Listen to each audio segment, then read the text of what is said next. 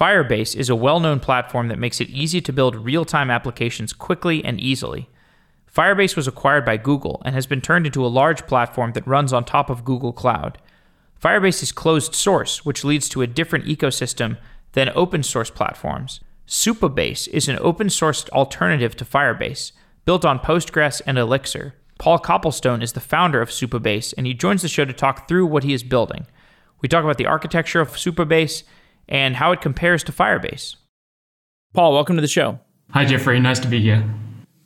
It's great to have you. You work on Supabase, which is an open source Firebase alternative. Some people might not even know what Firebase is. Could you explain what Firebase is? Yeah, sure, sure. Actually, so Firebase is a quite a good product. Well, it's a very good product. Basically, it gives you everything that you need to get started on a project. So when you sign up, you can get a database, a sort of NoSQL database. Then you get authentication, you get analytics, basically all the things that you would need to start building a product. Firebase gives you out of the box. Now, Firebase started actually in YC about eight years ago, and it was acquired by Google since I think around five years ago, Google's been building upon it, but it's fully proprietary except for the client side code. So we're building an open source alternative. We've made some technological decisions which are slightly different from Firebase, but the feature set that we're targeting is roughly the same. And the experience that you have as a developer, where you can sort of get up and running in just a few minutes, that's the aim for Supabase. Why does it make sense to have an open source Firebase alternative? Yeah, most of all because what happens with Firebase, at least if you look online, you search, there are a couple of problems with Firebase. First of all, it's locked into Google, which isn't necessarily a bad thing if you want to uh, stick with them. But the other thing is because of their choices, it doesn't scale very well. So you'll see that this means several different things as you get to a really enterprise grade, then actually the technology underneath it, it doesn't necessarily scale. So the number of reads and writes per second might not be enough.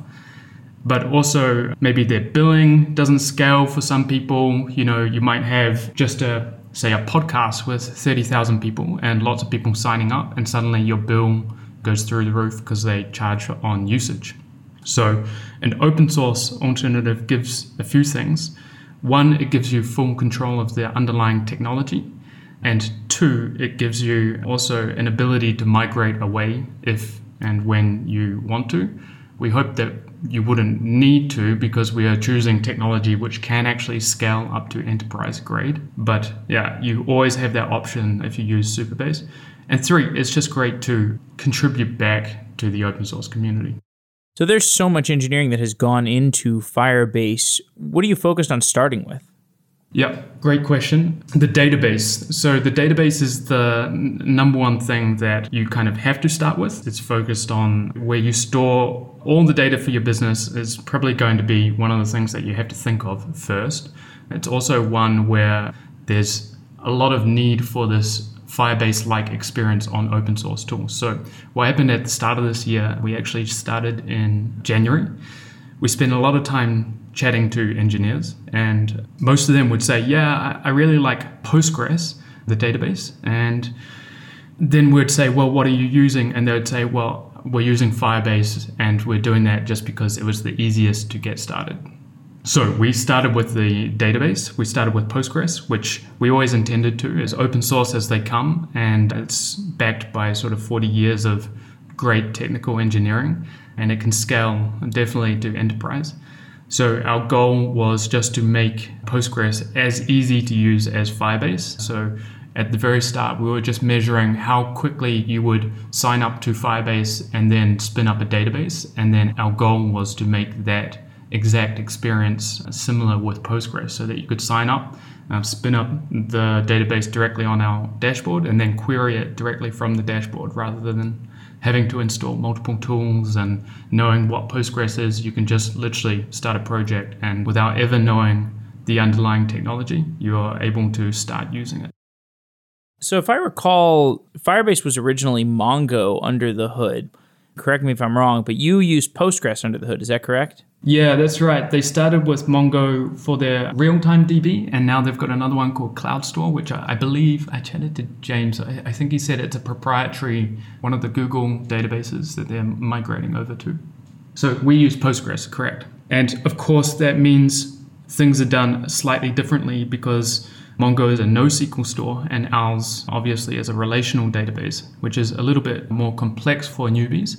So what we've done is actually give, if you've ever used Airtable, we give a similar sort of experience where you can sign up, you can start setting up your tables directly from the dashboard. You can just add tables like you would an Excel spreadsheet. You can add columns just like an Excel spreadsheet. We kind of guide non-engineers towards setting up and using the database. But at the same time, if you are a full engineer, we give you a literally Postgres level access, one full server, not a schema within a database. We give you a full database. And if you want, you can just log into your database. You can set it up using migrations. You can set it up on the dashboard. You can query it. So we literally are catering for all audiences. Take me through the basics of a read and a write to Supabase. Oh, yeah. Okay. That's a great question. So what happens with Supabase is probably easier to start by explaining the stack from bottom up. So, and happy to go deeper on each one of these, but basically, we start with the Postgres database at the very bottom level. So, there's a relational database. Then, from there, we uh, have an open source tool called PostgREST with a T. And this introspects your database schema and it auto generates an API, not unlike GraphQL. So, it basically just provides a thin, a very thin layer on top of Postgres to give sort of HTTP functionality. Then on top of that, we have API gateway called Kong, and that's another open source tool. So, and then finally, on your client side, we have you can either install a JavaScript library, which we are putting out ourselves officially, or a lot of client libraries are being developed by the community right now. So there's a Python one, I think, still under development. Someone's developing a Dart one, a Rust one's sort of being kicked off. But let's say you use the JavaScript. So you install, if you've got some sort of Jamstack, for example, maybe you produce something on Next.js or, or you put something on Netlify or even Webflow, anything where you can install a JavaScript client. You can then say something like from table, select all these columns, including all my relationships within those columns, dot filter, and then it'll pass back all that data. And you can sort of think of it like a very, very thin layer on top of a SQL query, but it looks more like a JavaScript library. What is difficult or bound building a real time database? This is actually kind of the origin story of Supabase. So we were using Firebase in my previous startup. So I had developed kind of a WhatsApp like chat application. And then we hit some scaling problems with Firebase. Our one was a particular, it was kind of my fault. It was hidden away in the docs. They've got this limitation of one query per document per second. So I hadn't structured the data correctly. And I didn't know that. So I either had to re engineer how I'd done the data model on Firebase to overcome this limitation, or I had to migrate away. So we are already using Postgres for most of the functionality. So what we did was I just migrated it all into Postgres. Now, Postgres doesn't have built in real time functionality. So what I did, I started very naively. Basically, I would just listen to any updates. You can sort of put a listen functionality to, to or triggers on inserts and updates to a table. And then I'd do this thing. Postgres has this thing called notify, which will send out. You know, you can just listen to notify signals. So what I was doing is just listening on insert. I would send a notify out. Now this had a couple of problems that I didn't realize until much later. The notify in Postgres has a hard limit of 8,000 bytes. So I was sending out JSON documents, which would grow much larger than, than 8,000 bytes. So I ended up re engineering this. And what we did, I found a small library that had kind of kicked it off. And what we did was we created an Elixir server and that Elixir server kind of acts like a sort of Postgres database. It, it, listens to the replication stream of any Postgres database and that comes in binary format. Then it converts the binary stream, the write ahead log replication stream, converts that into JSON, and then it blasts it out over WebSockets. So the Elixir server is built with Phoenix, if anyone is an Elixir fan. So that one can scale very well. You can connect, I think some, they've done benchmarks of, you know, 2 million WebSockets per server.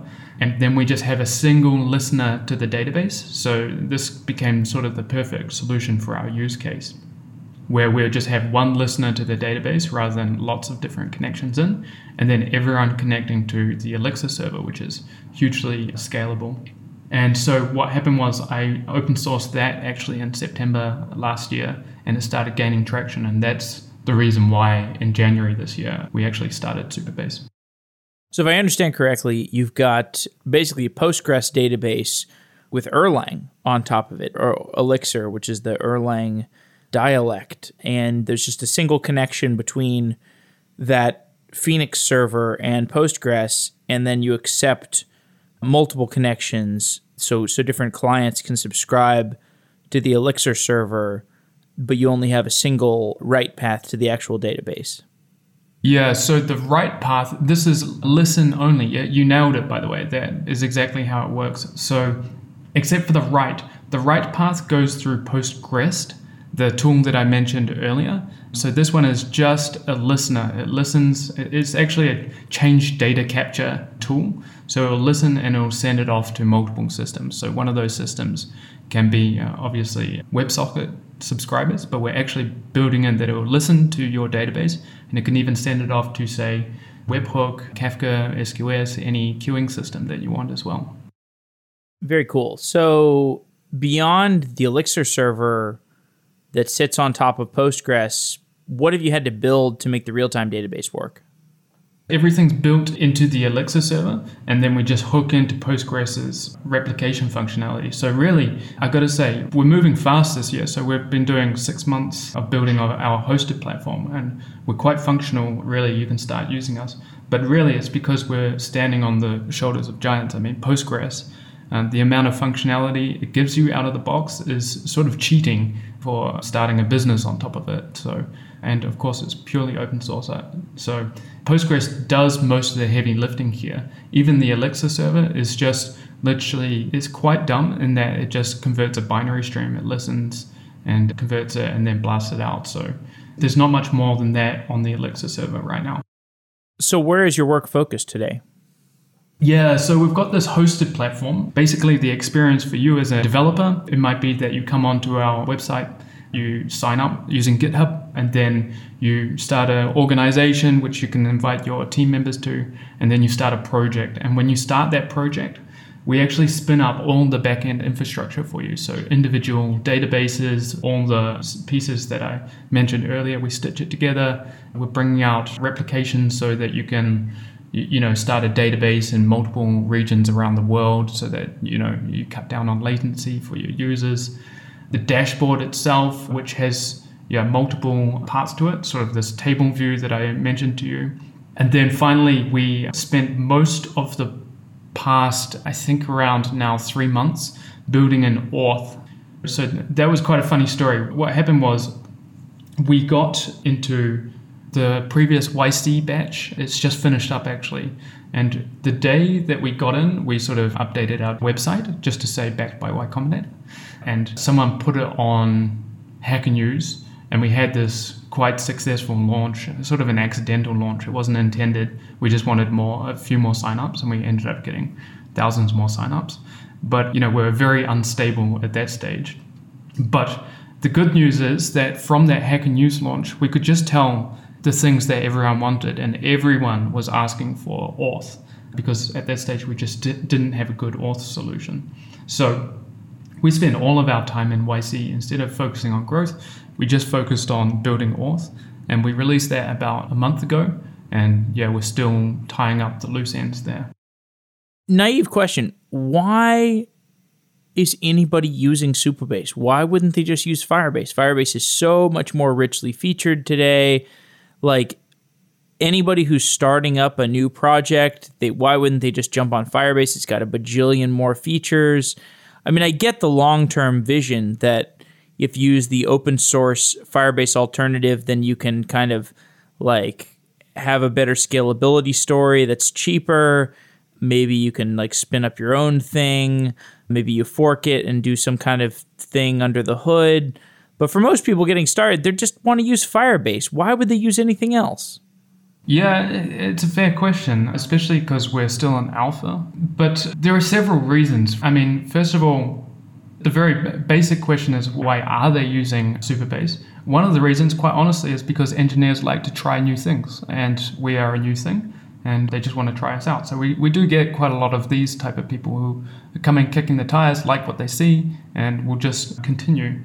The next one is Postgres. Honestly, as I said before, Postgres is kind of cheating in terms of functionality. So if you just wanted a free database, a free Postgres database, you could just come into Supabase, sign up for that, and then you would get this database free of charge. So, but then we've got all this additional functionality on top of it. So as you start using it, you realize, oh, actually, it's kind of handy. So as an example, when you start setting up your tables, the auto-generated API also in your dashboard has auto-generated documentation. So you can literally just copy and paste snippets of code into your product and get up and running very fast.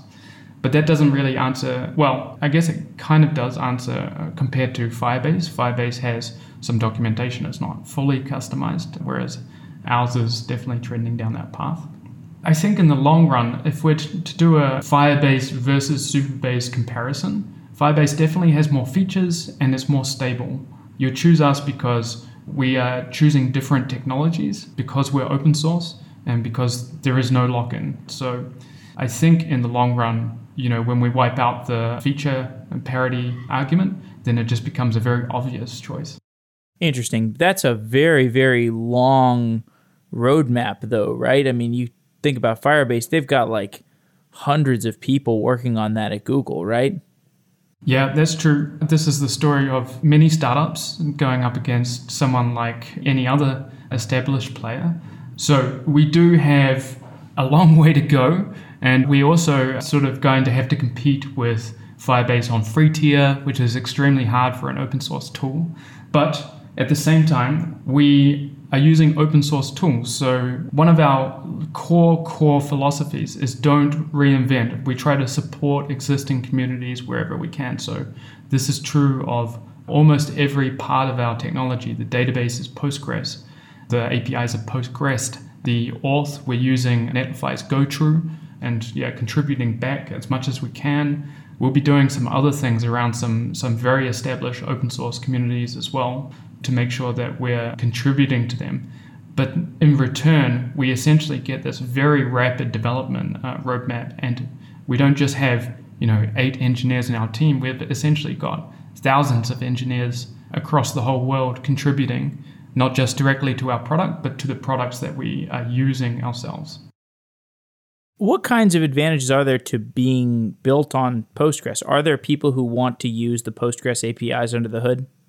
Yeah, I, I, can just talk to the feature set of Postgres, which obviously is a relational database. For some people, this is seems you know hard. Really, it's it's not that hard to get your head around. So once you get over that, then you get a lot of advantages. So Postgres is obviously extremely scalable. If you're an enterprise and you migrate off Oracle, you're probably going to Postgres.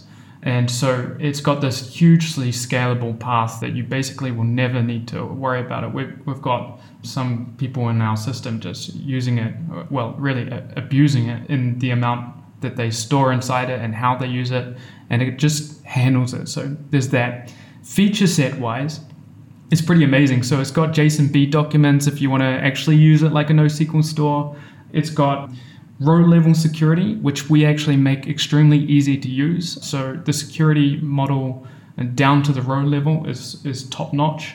It's obviously got things that are helpful for you, like generated columns, so you can actually extract out bits of data from different columns or, or do calculations on, on multiple columns and then store them on disk. So it's very fast to read and write.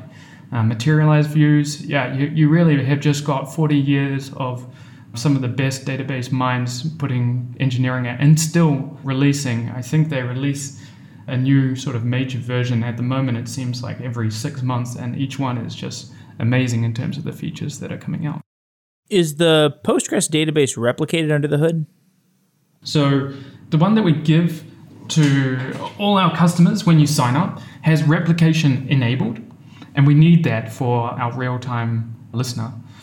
So, what we will do, you actually end up choosing a location to spin up the database. So, let's say you've got customers in New York. You choose to spin up your first database in New York. That's the base of your project. And then what we're going to bring out is let's say you've got customers all around the world. You've got them in London and you've got them, say, in Singapore here as well you choose to replicate your database across to these zones as well. And we'll handle all of that for you, and make it super easy. And then that obviously cuts down on latency for your customers in, in each geography. So it's enabled, and then soon, probably in the next six months, we'll bring out this very simple replication functionality. You mentioned earlier that Auth was one of the things that you built that took some significant time. Can you tell me more about building Auth? Yeah, there are a lot of sort of POCs. So, as I said at the start, we really wanted to support existing communities. So, rather than just build from, from scratch. So, one of the things we had to do was find an authentication server. We tried out a few. So, shout out to Keycloak, which is an amazing tool for authentication, and also a new one, Kratos, which is also looking very promising, just a bit early. We ended up using this tool from Netlify called GoTrue. It's just a simple Go server that handles sort of you know the JWT functionality where you can sort of sign up. It handles a few OAuth providers and just lets you into the database. And that was good for us because you know written in Go it's, it's quite light. We can actually spin it up for each database. And then what happens is, all right, once you're into the database, basically we promise sort of this no middleware if you don't want it. So that obviously means that you need to put your rules somewhere, your your authorization rules somewhere.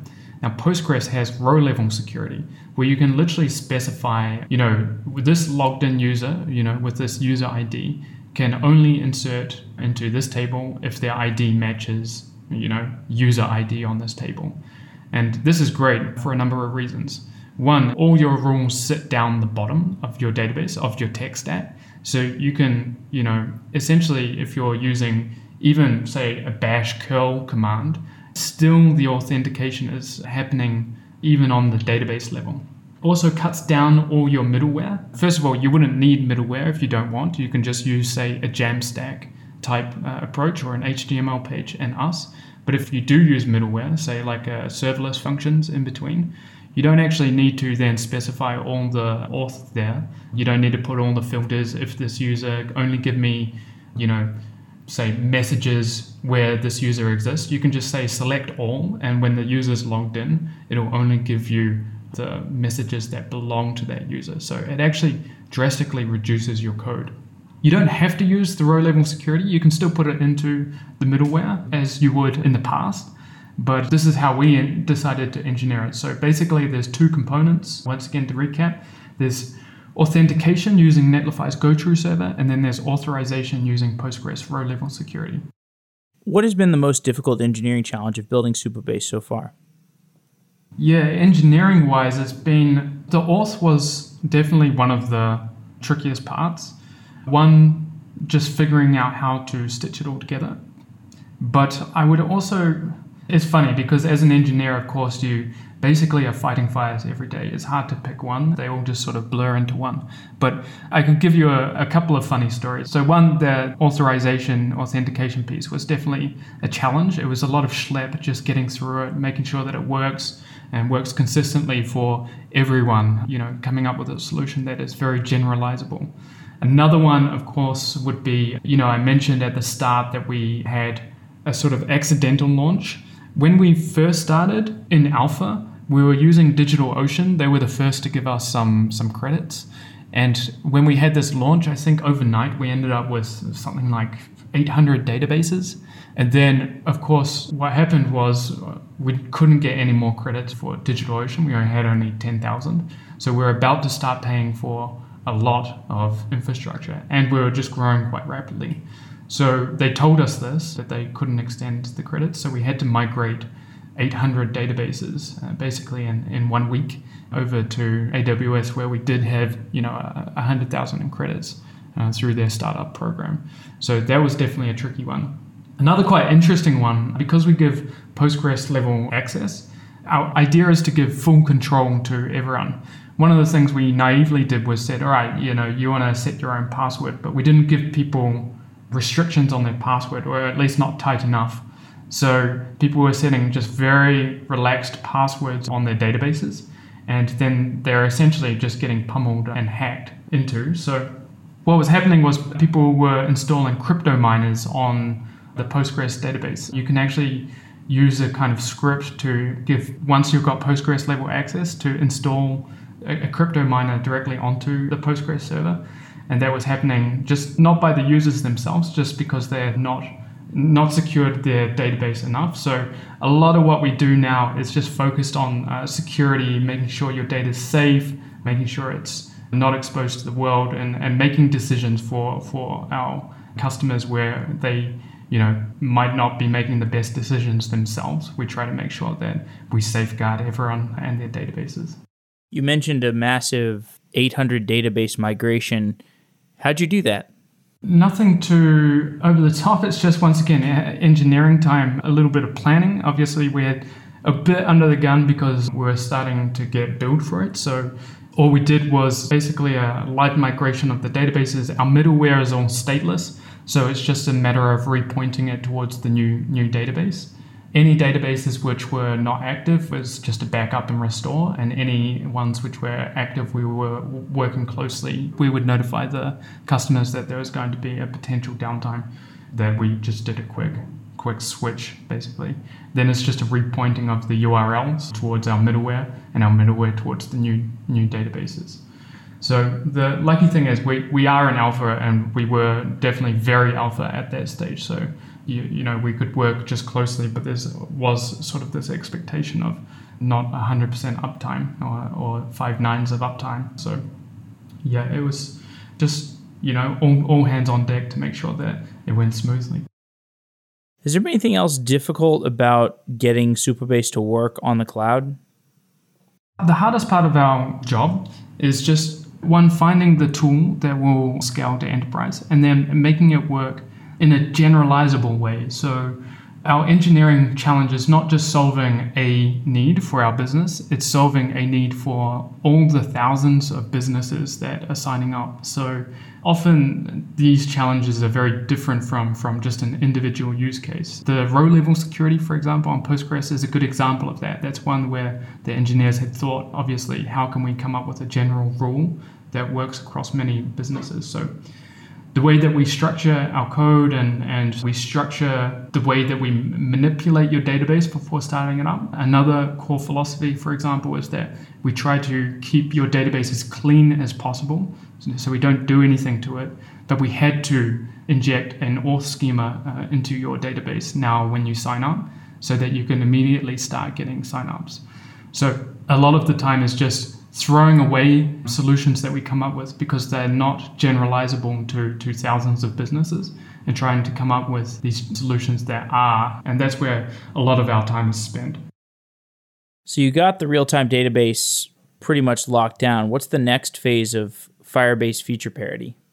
Yeah, so at the moment, we're just focused on moving from alpha to beta. So we plan over the next one month to stabilize the product we do have then, after that, we let the community guide us in terms of features. We do have some ideas of, of what could be next. Some of them are, are turning our real time engine into a workflow engine, so you can actually you know send it off and, and do simple workflows. So, so for example, kind of like a, a Zapier like system directly in our dashboard using the real time server. This one's slightly different from Firebase. So I think over the long term, we might, well, we will diverge from a lot of the things that Firebase are offering. A good example of that is the hosting. So Firebase obviously do hosting, which we have not really any intention to do. We're, we're planning to partner with the Jamstack platforms and the ones who already do it far better than, than we would ourselves. So Netlify, Vercel, um, if you're using Webflow or any other hosting provider for static site hosting.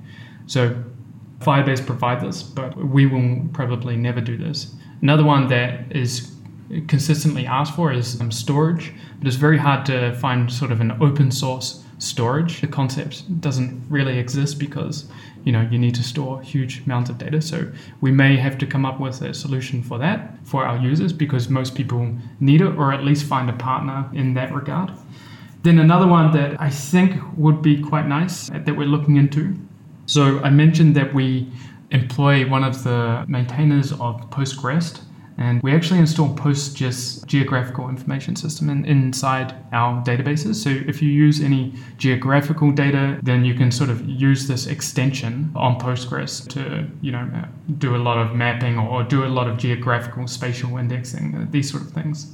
Maintainer now is implementing, you know, a RESTful functionality on top of this.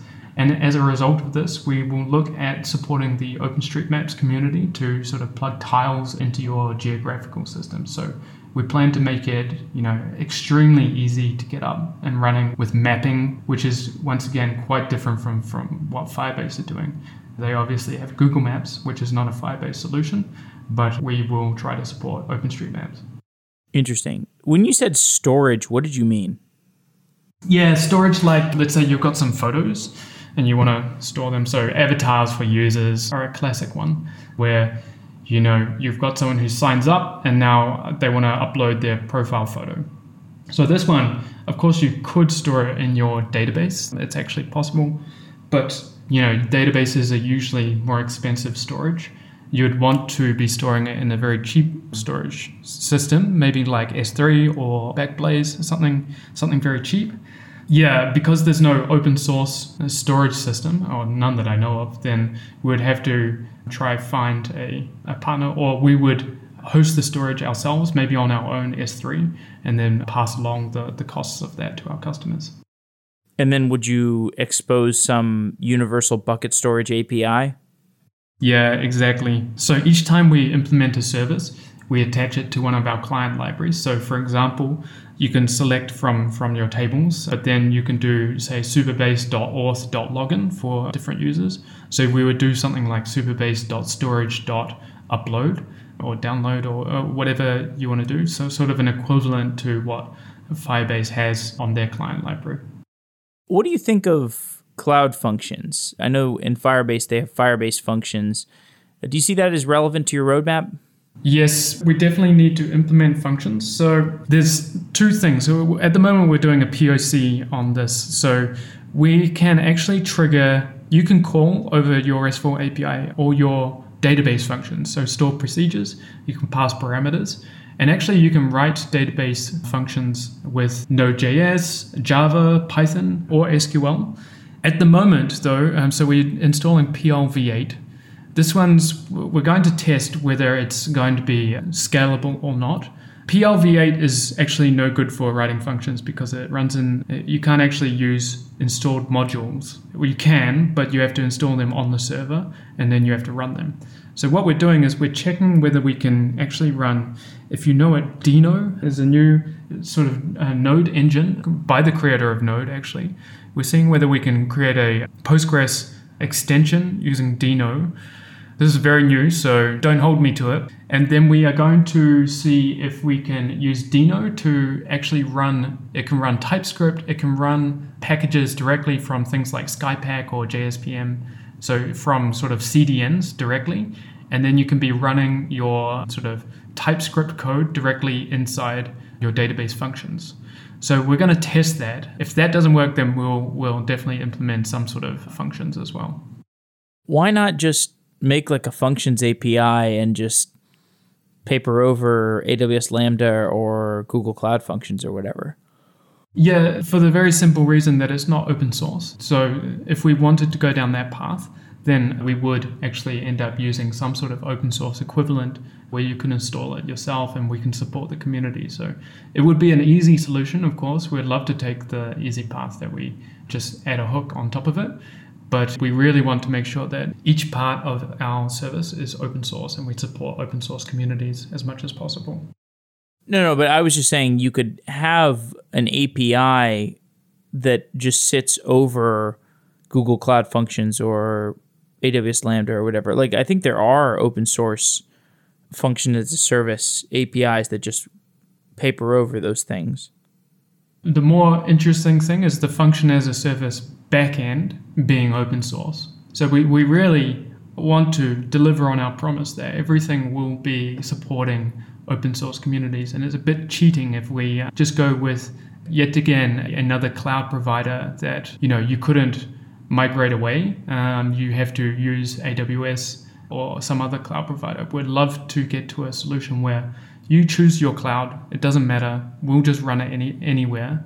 But also, you can just run it on your own servers. So if you want to install it onto your local machine and just run it there, then that's also a, a, possibility. So that's where we need to get to. And definitely the functions is one of the hard ones, along with storage, of solving this. That's why we're doing a POC on the database functions to start off with. But I imagine in the long run, for scalability, we will have to come up with a solution for, for the middleware, and probably it's a functions as a service type provider. One of the useful aspects of Firebase is how easy it is to explore and just the rich GUI functionality. Are you trying to replicate that as well? Yeah. In fact, I would hope that people can check this out, but I think our GUI experience might even be already a bit better in terms of data exploration.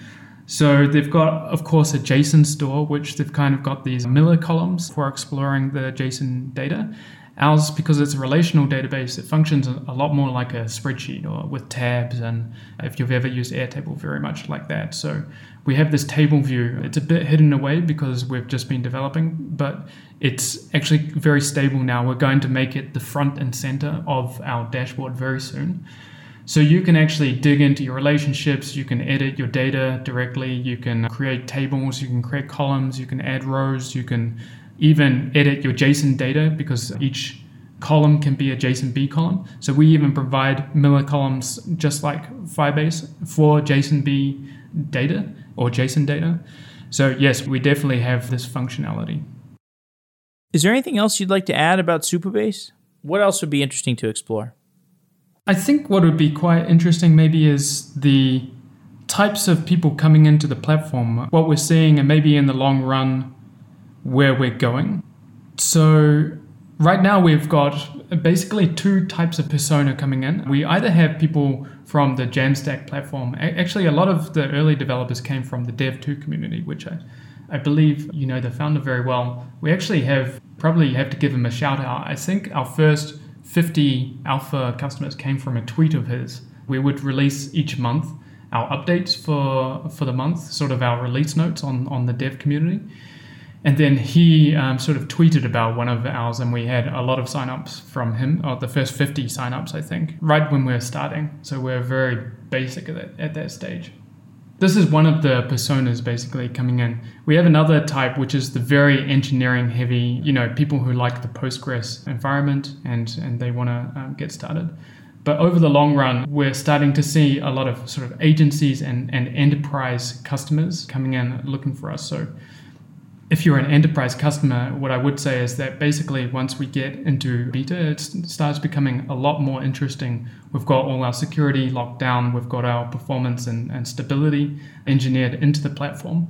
If you're using Firebase and you're struggling, then I think then it becomes a very interesting proposition. If you want to jump in and start using Supabase, then yeah, we'd be more than happy to work closely with these type of people to make sure that you've got a great experience and that we start engineering the platform specifically for your needs because we're so early on we'd love to chat to to these sort of people to figure out what exactly they're looking for and how we can build it into the system well thank you very much paul it's been great talking to you and interesting to know about your community as well yeah, yeah. I'd love for people to jump in. Actually, all of our community is centered around our GitHub. So if you jump in, you can see we've got GitHub discussions. If you want to jump in and start commenting, we just got it actually this week. So very excited about that. As well, you can find us on Twitter, supabase underscore IO. And if you start using us and you really like Supabase and you think you're going to build with it, feel free to reach out to me and I'll add you directly into our private company Slack. And we'll work with you to make sure that you've got a, a great experience.